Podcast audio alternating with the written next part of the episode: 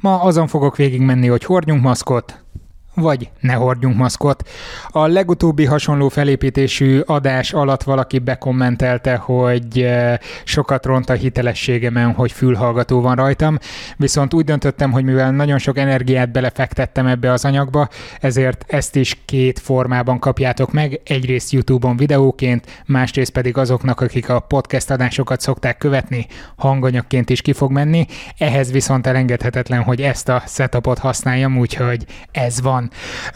Tovább fogja rombolni a hitelességemnek a látszatát, hogy folyamatosan a jegyzeteimet fogom használni, tehát nem saját kútfőből improvizálok itt, bár saját kútfőből raktam össze irodalom alapján, és azért fontos, hogy az irodalmat megemlítettem, mert remélem tudom ellensúlyozni a hiteltelenségemet azzal, hogy beömlesztek nektek rengeteg cikket, publikációt a adásoknak a leírásába, azok alapján, amik alapján feldolgoztam a témát. Nem kis cikkekről van szó, hanem, hanem tudományos publikációkról, úgyhogy vágjunk is bele szerintem a podcast hallgatók kedvéért. Sziasztok, én Zsíros László Róbert vagyok, ez a Szertár Podcast 176. adása. Azok kedvéért, akiknek nincs kedvük végignézni vagy végighallgatni az adást, elspoilerezem, hogy az lesz a vége, hogyha kötelező, akkor hordjál maszkot, ha nem kötelező, akkor pedig mérlegeld, de vedd figyelembe, hogy nem jelent 100%-os védelmet, és csak a többi járványügyi intézkedés betartása mellett, illetve megfelelő maszk használattal van bármilyen értelme. Azok kedvéért, akik pedig kíváncsiak a részletekre is, olyan szemmel, amit más újságokból nem igazán lehet megszerezni, azok kedvéért most vágjunk is bele. Uh, igazság szerint még múlt héten akartam ezt az adást megcsinálni, viszont el lettem havazva mindenféle munkával, úgyhogy csak apránként tudtam haladni. Menet közben követtem a médiában a maszkháborút, de igazság szerint teljesen mindegy, hogy milyen irányba megy, illetve éppen most milyen fázisban tart, ez nem befolyásolja azt, amiről beszélni szeretnék, hogy miért démonizálunk, illetve misztifikálunk a tudomány nevében. Ugye az egyik elismert kutató ezt mondja, a jó nevű orvos azt mondja, az egyik az nem tudom, járványügyel foglalkozik 50 éve, a másik pedig fertőző betegeket kezel legalább 45 éve, akkor most kinek higgyünk, mert hogy mind a ketten egymásnak ellentmondó dolgokat állítanak, tehát akkor valamelyikük biztos hazudik. Hát van egy rossz hírem, senki nem hazudik. Most a politikusokat zárjuk ki ebből a körből, nem azért, mert a politikusok hazudnak, hanem azért, mert, mert a politikusok nagyon jól rezonálnak különböző választói igényekre, és ennek megfelelően alakítják a cselekvéseiket. Nem azt mondom, hogy nincsen bennük jó szándék, és nem a biztonságra törekednek, mert hiszem, hogy valahol azért erről van szó, viszont nagyon árnyalja a képet, hogy hogy milyen egyéb politikai folyamatok is vannak, úgyhogy, úgyhogy ezt a vitát így szeretném elsöpörni innen, hogy, hogy nem a politika felől közelítjük meg a kérdéseket. Igen, én is látom a közösségi médiában, meg a hagyományos sajtótermékeknél is, hogy politikai nézettől függően értelmezik nagyon gyakran a szakértői nyilatkozatokat, holott a valóság az, hogy egy nagyon-nagyon komplex problémakörről van szó, amit nagyon sok tényező befolyásol. A szakértőknek pedig mondaniuk kéne egy határozott igent vagy nemet, csak ilyenkor megint előjönne az, amit egyébként is a kutatók, szakértők személyre szoktak hányni, ha kommunikációról van szó, ez a, ez a tipikus bizonyos körülmények között megállapítható, hogy nem zárható ki teljes egészében, hogy a teljes népességhez viszonyítva adott hiba határ, mert azt mondjad már, hogy véd a maszk, vagy nem véd. Hát az a helyzet, hogy ezt nem tudjuk. Pontosabban nem tudjuk, hogy mennyire véd és milyen körülmények között. Ezért nem nagyon értem azokat a cikkeket, amikor olyanokat írnak, hogy jaj, a Magyar Orvosi Kamara milyen frappáns grafikával vágott vissza Müller Ceciliának és a WHO-nak, mert hogy ez, ez nem így működik. Ez, ez nem arról szól, hogy hogy visszavágott neki, figyeled, ó, haja is milyen már, hanem, hanem mind a két szervezet tökéletesen tisztában van a probléma összetettségével, különböző oldalakról közelítik meg a kérdést, és ennek megfelelően jutnak különböző álláspontokra. Hogy a szerencsés kommunikációs helyzete egy laikus közönségnek, hát nyilván nem, viszont, viszont ez is jelzi, hogy egy ingoványos talajon mozgunk ebben a kérdésben. Méghozzá azért, mert mondtam, hogy pontosan nem tudjuk, hogy mennyit védenek a maszkok, de azt, amit tudunk, azt alapvetően két forrásból tudjuk. Az egyik a standardizált vizsgálatok, a másik pedig nagy átfogó egészségügyi adatoknak az elemzése.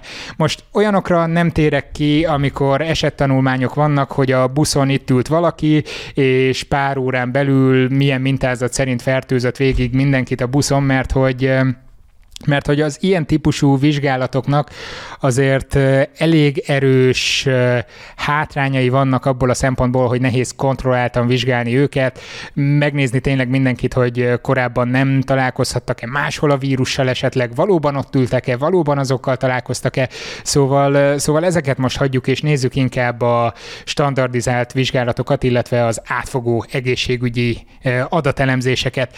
Ezekből nagyon sok információt lehet nyerni, viszont viszont mind a két csoportnak vannak korlátai. Nem megyek bele ezekbe részletesen, inkább csak azt emelem ki, hogy mind a kettőben közös korlát az, hogy nem fog egyértelmű választ adni arra, hogy amikor te éppen oldalba könyöklöd a másikat az Aldiban élesztőért, akkor biztonságban vagy-e, és ha igen, akkor milyen százalékban nyújt védettséget a vagy általad viselt maszk, vagy pedig a ellenfél által viselt. De ezt igyekszem pontosabban is megvilágítani. Nézzük előbb a kísérlet kísérleti oldalt, és hangsúlyozom, hogy nem törekszem a teljességre, inkább csak példákat hozok fel, hogy az elvet tudjam nektek szemléltetni.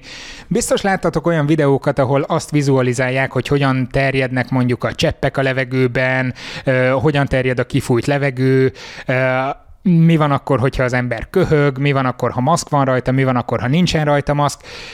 És persze másokat is szoktak vizsgálni, nem csak ilyeneket néznek a kutatók, megkérnek például önkénteseket, hogy köhögjenek egy adott területre, aztán ott a felszínről vagy felületekről visszaizolálnak kórokozókat, nem csak a jelenlegi járvány kórokozójáról van szó, hanem ugyanezt megcsinálják baktériumokkal, más vírusokkal, stb. stb. Ezek viszont csak közvetett bizonyítékkal szolgálnak.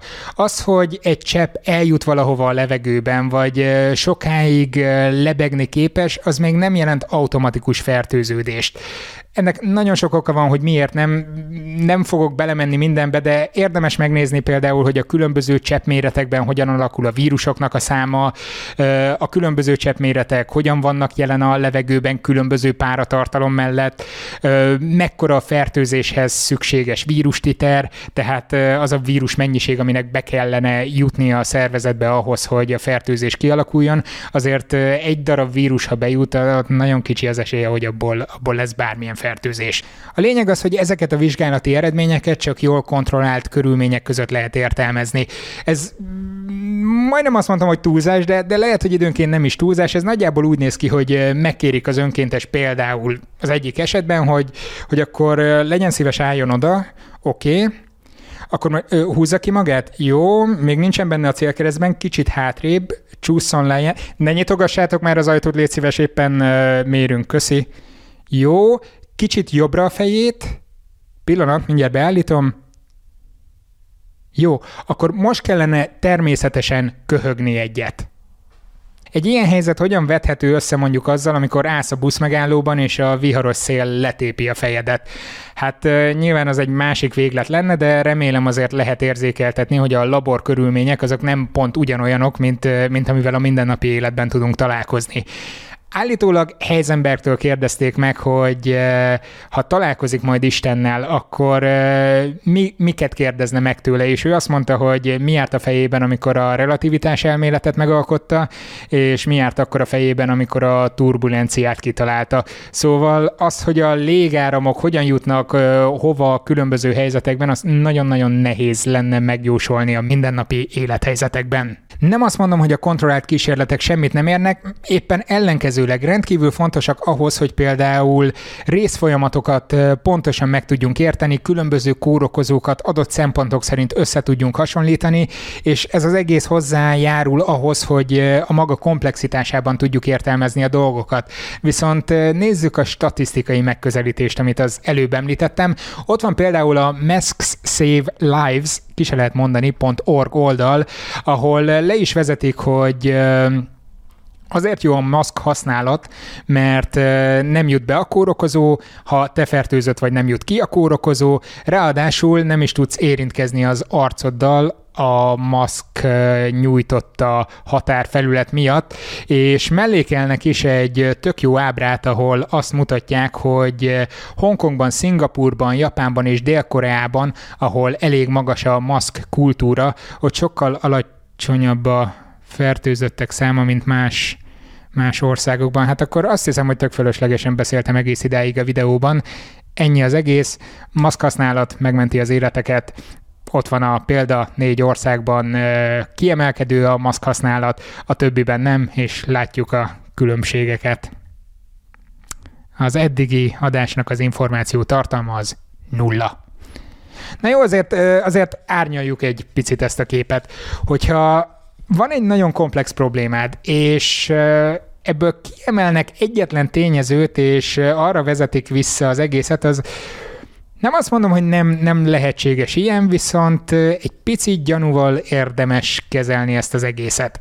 Hiszen ezekben a különböző országokban, ahogy az ábra is jelzi, azért más intézkedéseket is nagyon-nagyon keményen betartanak és betartatnak, úgyhogy akár ezzel együtt is lehetne értelmezni a maszk használatot, sőt, személyes véleményem, hogy szerintem ezzel együtt érdemes értelmezni a maszk használatot, de mi lenne akkor, hogyha meg tudnánk nézni azt, hogy eh, azonos körülmények között, vagy közel azonos körülmények között bizonyos emberek hordanak maszkot, bizonyos emberek nem hordanak, és őket lehetne összevetni valahogy. Hát egy ilyen kísérletet beállítani, különösen egy nagyon veszélyes kórokozóval, hát finoman szólva sem lenne etikus, viszont szerencsére spontán kiszoktak alakulni ilyen helyzetek. Előfordulhat az mondjuk, hogy nem volt maszk, viszont megérkeznek a szállítmányok, és össze lehet vetni például a fertőzéseknek az alakulását. Másik eset ennek épp az ellenkezője, hogy mondjuk voltak maszkok, csak elfogytak, és meg lehet nézni, hogy mondjuk megugrott-e minden más tényező állandósága mellett a fertőzötteknek a száma. De vannak akár olyan helyzetek is, amikor emberek szeretnek összegyűlni nagy tömegben, egyszerre bizonyos embereken van maszk, bizonyos embereken nincsen maszk, és meg lehet vizsgálni, hogy kinél mekkora eséllyel következett be a fertőződés, tök jól lehet egymáshoz viszonyítani őket, ráadásul ez az egész még eh, randomizálható is. Számomra az egyik legérdekesebb cikk ebben a témában az egy eh, olyan publikáció volt, ami több más kutatási eredményt eh, összegez, méghozzá olyan kutatásokét, amelyeket mekkai zarándokokon végeztek, és azt nézték, hogy felső légúti betegségek milyen arányjal sújtják azokat, akiken maszk van, és azokat, akiken nincsen maszk, vagy nem volt maszk a zarándoklat ideje alatt. Az ilyen típusú kutatásoknál már sokkal, de sokkal árnyaltabb a kép. Nem lehet olyan éles határvonalakat húzni, mint például az országok maszk használata kapcsán, ami azért arra enged következtetni, hogy egy elég összetett kérdésről van szó, és az is nagyon sokat számít, hogy az ember hogyan hordja a maszkokat, és betart-e más járványügyi intézkedéseket is.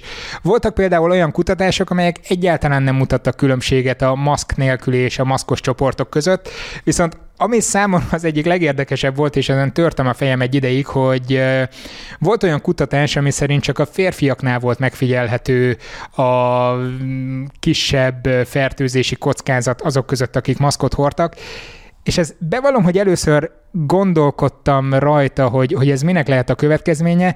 A biológiai okokat, hogy mondjuk a férfiak fogékonyabbak lennének a felső légúti megbetegedésekre, azt, azt kizártam arra gondoltam utána, hogy esetleg a nők valamit máshogy csinálnak, mondjuk többet foglalkoznak gyerekekkel, akár az arándoklat ideje alatt is, de aztán másnap jutott eszembe, hogy, hogy lehet, hogy a nikábnak köszönhető, hogy eleve el van takarva az arcuk, és ezek szerint mondjuk a nikáb használat az legalább annyira képes védeni, mint, mint a nem teljesen megfelelő maszk használat, már mint az orvosi maszknak a használata. Ezt egyébként más kutatások is megerősítik, ahol ahol vizsgáltak házilag készített maszkokat és rendes orvosi maszkokat is, Mindenütt azt hozták ki ezek között, hogy kisebb hatékonysággal működnek a házilag készített maszkok, de ez természetesen nem azt jelenti, hogy egyáltalán nem védenek, legalábbis a kijutó cseppek száma alapján, tehát ne, ott nem fertőzési kockázatokat néztek, hanem azt, hogy átjutnak-e a cseppek vagy sem. Viszont itt álljunk meg egy pillanatra, hogy hogyan kell ezeket a kockázatokat, meg százalékokat értelmezni, mert úgy veszem észre mondjuk a közösségi médiában, ahogy követem a vitákat, soha ne kövessetek vitákat a közösségi médiában, de, de úgy veszem észre, hogy nem teljesen ugyanaz az értelmezés, mint amikor az egy tudományos publikációban fordul elő. Most hagyjuk ezt az egész maszk kérdést, és, és nézzünk egy másik példát, hogy tételezzük fel, hogy van egy gyógyszer, ami mondjuk 25%-kal csökkenti valamilyen tünetnek a kialakulását. Ez nem azt jelenti, hogy ha mondjuk nézzünk 2000 embert, abból 1000 ember szedi a gyógyszert, 1000 ember pedig nem. Most nagyon leegyszerűsítem. Nem azt jelenti, hogy aki nem szed gyógyszert, az abból mind az 1000 produkálni fogja a tüneteket, a másikból pedig csak 750, hanem 1000 emberből mondjuk alapból 16 ember produkálna valamilyen tünetet, a gyógyszerszedő csoportban meg csak 12 remélem jól számoltam. Gondoltam ezt érdekességképpen beszúrom ide, bár eh, tervezem azt, hogy csinálok egy adást arról, hogy különböző számadatokat, statisztikákat hogyan érdemes értelmezni, mi az, amit a számokból ki lehet olvasni, és mi az, amit nem lehet kiolvasni a számokból. Eh, párhuzamosan csinálok itt több anyagot, és annak még nagyon-nagyon nem értem a végére. Viszont ez volt eddig a járványügyi oldal, vagy leginkább az, hogy a járványokat hogyan eh, tudjuk nézni így maszk szempontjából, Viszont döntéshozóként azért más szempontokat is figyelembe kell venni. Például azt, hogy rendelkezésre áll-e elegendő maszk. Ha nincsen, és mégis kötelezően előírják, akkor, akkor lehet, hogy tömegpánik törhet ki, azt pedig láttuk akár az elmúlt hetekben is, hogy mennyire irracionálisan tud viselkedni az ember akkor, hogyha, hogyha valamilyen veszélyhelyzetben érzi magát. Viszont ha kötelezővé tesszük, és van is maszk, akkor nem sarkalja ez az embereket arra, hogy mondjuk más járványügyi intézkedésekre kevesebb hangsúlyt fektessenek, és azokat a tényezőket annyira ne, ne vizsgálja, és kifejezetten ez aggaszt, ha lehet egyáltalán aggasztásról beszélni itt a masksavelives.org oldalon, hogy hogy nagyon-nagyon úgy állítja be, mintha a maszk az valami elsődleges dolog lenne. Hát pusztán maga az oldalnak a neve is az, hogy a maszkok életet mentenek. Értem én, hogy egyszerűsíteni kell, és kőegyszerű üzeneteket nagyon egyszerű, vagy nagyon hatékonyan át lehet juttatni az embereknek, viszont nem biztos, hogy ez teljesen szerencsés, ráadásul ők maguk is említik az oldalon, hogy nincsenek közvetlen bizonyítékok arra, hogy a SARS-CoV-2 terjedését hatékonyan gátolni tudnák a maszkok, amik vannak vannak azok csak anekdota jellegűek, amiről tudjuk, hogy a tudományos bizonyításban a legalacsonyabb hitelességi szintet képviselik. Viszont ennek ellenére azt javasolják, hogy hordjunk maszkokat, mert életeket menthet, és aki nem ezen az állásponton van, az, az teljes egészében tévedésben él. Mm, nekem ez egy kicsit meredek, nem tudom, hogy ti hogy vagytok ezzel. Szóval ennél azért sokkal finomabban fogalmaznék. Nem tudom, hogyha nekem kellene erről kommunikálnom döntéshozói helyzetben, akkor, akkor lehet, hogy a maszkokat sokkal inkább egy újabb járványügyi megelőző lépésként kommunikálnám, nem pedig arra fektetném a hangsúlyt, és azon élezném ki ezt az egész versenyt, hogy akkor hordjunk maszkot, vagy ne hordjunk maszkot, hanem mondjuk azt mondanám, hogy a hatékony védekezésnek a feltételei az, hogy otthon maradsz, távolságot tartasz, rendszeresen mosod a kezed, odafigyelsz a higiéniára, nem tapogatod az arcodat, és hordasz maszkot. Természetesen, hogyha a maszkhordás elmarad, attól még a többit betartva megfelelő hatékonysággal azért kordában tudott tartani a járványnak a terjedését, viszont, viszont segíthet a maszk pluszban a többi mellett. Ráadásul ez a maszk központú kommunikáció azért fordítva is erősen elsülhet, hogyha azt látjuk, hogy mindenki hordja a maszkot. Ráadásul van, ahol súlykolják is, hogy kötelező a maszk, mert ezzel lehet igazán kordában tartani a betegséget, akkor, akkor szerintem teljesen jogosan kezd elkezdeni aggódni az ember, hogy, hogy hogy lehet az, hogy itt is ajánlják, ott is ajánlják, nálunk nem ajánlják, úristen, mi lehet ennek az oka? Hát mégiscsak egy veszedelmes járványról van szó, nem igaz? Ráadásul nálunk is ajánlják, hogy az egészségügyi dolgozók azok mindenképpen hordjanak maszkot. E- akkor mi lehet ebben a vírusban, vagy mi lehet a maszkban az, ami az egészségügyi dolgozót megvédi, engem pedig kitesz a veszélyhelyzetnek. Nem hiszem, hogy ez egy nagyon szerencsés kommunikációs helyzet, és ezt máshogy is meg lehetne közelíteni. Például meg lehet nézni azt, hogy ki mennyire van kitéve a fertőzés kockázatának. Az az ápoló, aki eh, egész nap egy légtérben van eh, potenciálisan vagy bizonyítottan fertőző betegekkel, nyilván nagyobb kockázatnak van kitéve, mint az, aki a Szilaspatak partján maszkban sétáltatja a kutyáját, hogy rá ne tüsszentsen mondjuk egy mókus. Meg lehetne közelíteni a kérdés például innen is, vagy onnan is akár, hogy mi értelme van a maszk használatnak akkor, hogyha egyébként lehúzod akkor, amikor elmajszolod a szendvicsedet, vagy elszívod a cigidet, majd utána visszarakod, vagy ha éppen úgy érzed, hogy nincs szükséged a maszkra, akkor lehajítod egy potenciálisan szennyezett felületre, mondjuk a kocsi műszerfalára. Erre azért látunk példákat nap mint nap, amikor járunk az utcán, és ebben rejlik azért egy másik veszélyhelyzet is túl azon a maszk nyújtotta a téves biztonságérzeten, amire az előbb utaltam, ugyanis ha folyamatosan a maszk birizgálja az arcunkat, akkor hajlamosabbak vagyunk még többet nyúlni az arcunkhoz. Ráadásul a folyamatos maszk levétellel, felvétellel könnyen szennyezhetjük is a maszkot, amit aztán visszarakunk az arcunkra, és ez lehet, hogy még a kockázatot is fogja növelni a fertőződésre. Szóval szerintem, ha Györfi Pál ékegyszerűen el tudja mondani, hogy hogyan mossák kezet, akkor a maszk használatról is ugyanúgy tudna tájékoztatást nyújtani, a pántnál fogva tiszta kézzel megfogod, felrakod a füledre, utána betartod a másfél méteres vagy két méteres távolságot, nem taperolod az arcodat, lehetőleg eleve nagyobb távolságot tartasz mindenki mástól, majd pedig, amikor már nincsen szükség a maszkra, a pántnál fogva leveszed, kuka, és utána jön a kézmosás. És erre egyébként van is példa, a WHO például közreadott egy ilyen videót, ami után olvastam ilyen újságírói megjegyzéseket, hogy na, végre ők is kezdik felismerni. Holott nem ezt kezdik felismerni, hogy fontos a maszkhasználat, hanem, hanem azt, hogyha ennyi ember pánikol a maszkhasználat miatt, akkor érdemes odafigyelni arra, hogy hogyan is használjuk a maszkokat. Mert hangsúlyozom, hogy a maszknak akkor van értelme, hogyha megfelelően használja az ember, és más járványügyi intézkedéseket is betart. Szóval, amit a videó elején is elmondtam, ha kötelező, természetesen hord a maszkot, ha nem kötelező, akkor pedig mérlegelt, hogy hordod-e, viszont vett figyelembe, hogy nem nyújt százszázalékos biztonságot, és más járványügyi intézkedések betartása mellett van értelme, akkor, hogyha helyesen használod. Köszönöm szépen a figyelmeteket, azt különösen, hogyha Patreonon támogatjátok ezt az adássorozatot, egyébként pedig találkozunk nem sokára egy másik téma kapcsán. Sziasztok! Ez a műsor a Béton közösség tagja.